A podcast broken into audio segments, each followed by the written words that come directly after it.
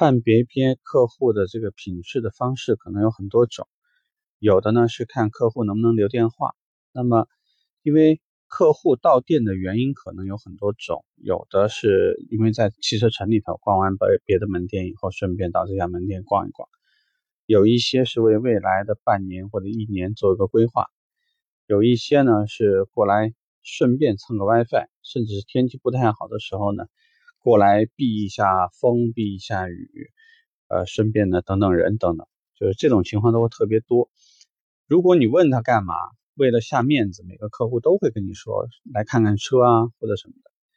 那你已经排上班了，怎么通过一些细节或者通过一些问题的方式，让自己判断一下这个客户到底是在浪费自己时间的呢，还是真的是一个购买者？以前我们讲过呢，有三个阶段。是比较容易判断客户的诚意的一个诚意呢，就是看客户留电话；第二个呢，就是看如果客户已经愿意跟你扯价格了，是不是愿意交诚意金你去申请价格；第三就是看如果你已经甩出要跟他签合同的样子，在跟他确认是否交定金的时候，至少他会很爽快的告诉你会交。那我们现在去看一下客户在店时长这个问题，客户如果说。他有意识的只是在门店蹭时间，只要你通过一些简单的方式来询问，其实是比较容易能够问出来的。因为问题只要一交叉，客户假设没有预先准备，你觉得有多少客户会预先准备好？我就为了进来蹭一下或者躲下雨，我还能编一大段话，并且中间逻辑没有出差错呢？是非常难的。所以如果说你一旦问他，你好看车吗？看车。什么价位？您的预算什么范围？对比什么车型？大概什么时候购车？你只要紧跟着问他几个问题。一般如果这个客户不是真实购车的用户，他很快的就会把自己的状况就会显露出来。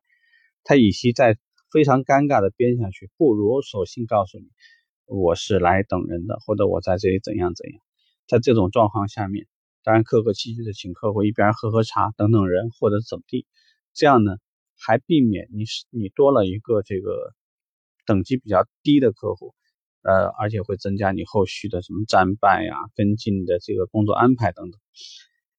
那我们说呢，如果客户待的时长略长，他问的问题会有些什么样的不同呢？如果这个客户购买的这个周期比较长，或者他短期里面还没想清楚，他问的问题都是些外围的问题，这些外围的问题都跟你最终的成交没有什么关系。问的问题如果涉及到一些类似于什么网上说你这产品行或者不行啊，外地说你这价格多少啊，你问完优惠以后顺手打开一个汽车行情来辩驳一下，说哎你这外地的价格好像不一样吧？因为如果这个客户真的今天就是要购车，那么他会有意识的跟你去往那个价格的中心线上去走，并且会符合我们之前说的三个诚意。因为如果客户我已经要买车了。既然你要底价，你都不愿意坐下来，你都不愿意我给你详细的去做一个价格的一个测算，都不愿意我帮你去申请一下，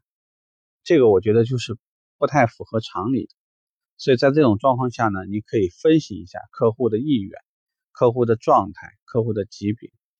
这里有一个误区呢，菜鸟有时候不一定说都搞得清楚，因为客户嘛，想当然会认为自己要申请一个价格。往死里还价，包括呢，就是呃拼命的去索取一些权益，比如说你能不能送保养啊？你的上牌费是不是能给我免掉啊？你有一些什么什么杂七杂八的费用是不是可以免啊？你的发票能不能给我低开一点？在这些项目上，越是有意购买的人，他的嗓门会显得比别人还大一点，因为他下意识的已经把自己当做客户去看待了，所以他对于对方的这个服务啊各方面会更有要求一些。不要把客户跟销售顾问在类似于有争吵的比较激烈的氛围，当做是双方沟通的不太好。有时候，包括有些区域吵得越凶，搞不好就是签单的临时最临门一脚的那个时候。还有一个地方呢非常有意思，就是大部分的客户在初期的时候呢，在跟你索要一些礼品啊，包括一些品牌的一些东西的时候呢，他都不会说特别好意思。尤其是在一些机构采购的时候特别明显，比如说这有个单位呢找你采购，初期如果说你跟他说，哎，我送个车车模什么给你吧，哎，不要不要，不客气不客气不客气。但是呢，你真到要买东西的时候呢，他马上又会把那种我总不能白干的心态就会露出来。所以如果说他要是约你过来说再介绍一下车，顺便还会张口跟你要东西，想都不用想，那就是他已经拿定这次呢这个成交是没有问题的。所以呢，他觉得想想要一点什么好处啊。或者说他觉得需要一些回报呢，他也会不好不会不好意思了。所以在跟客户交流的时候，你通过客户潜意识的一些动作，其实是可以分析出来很多东西。这些东西呢，不会有什么课程，也不会有课件，也不会有一本书专门去讲这个。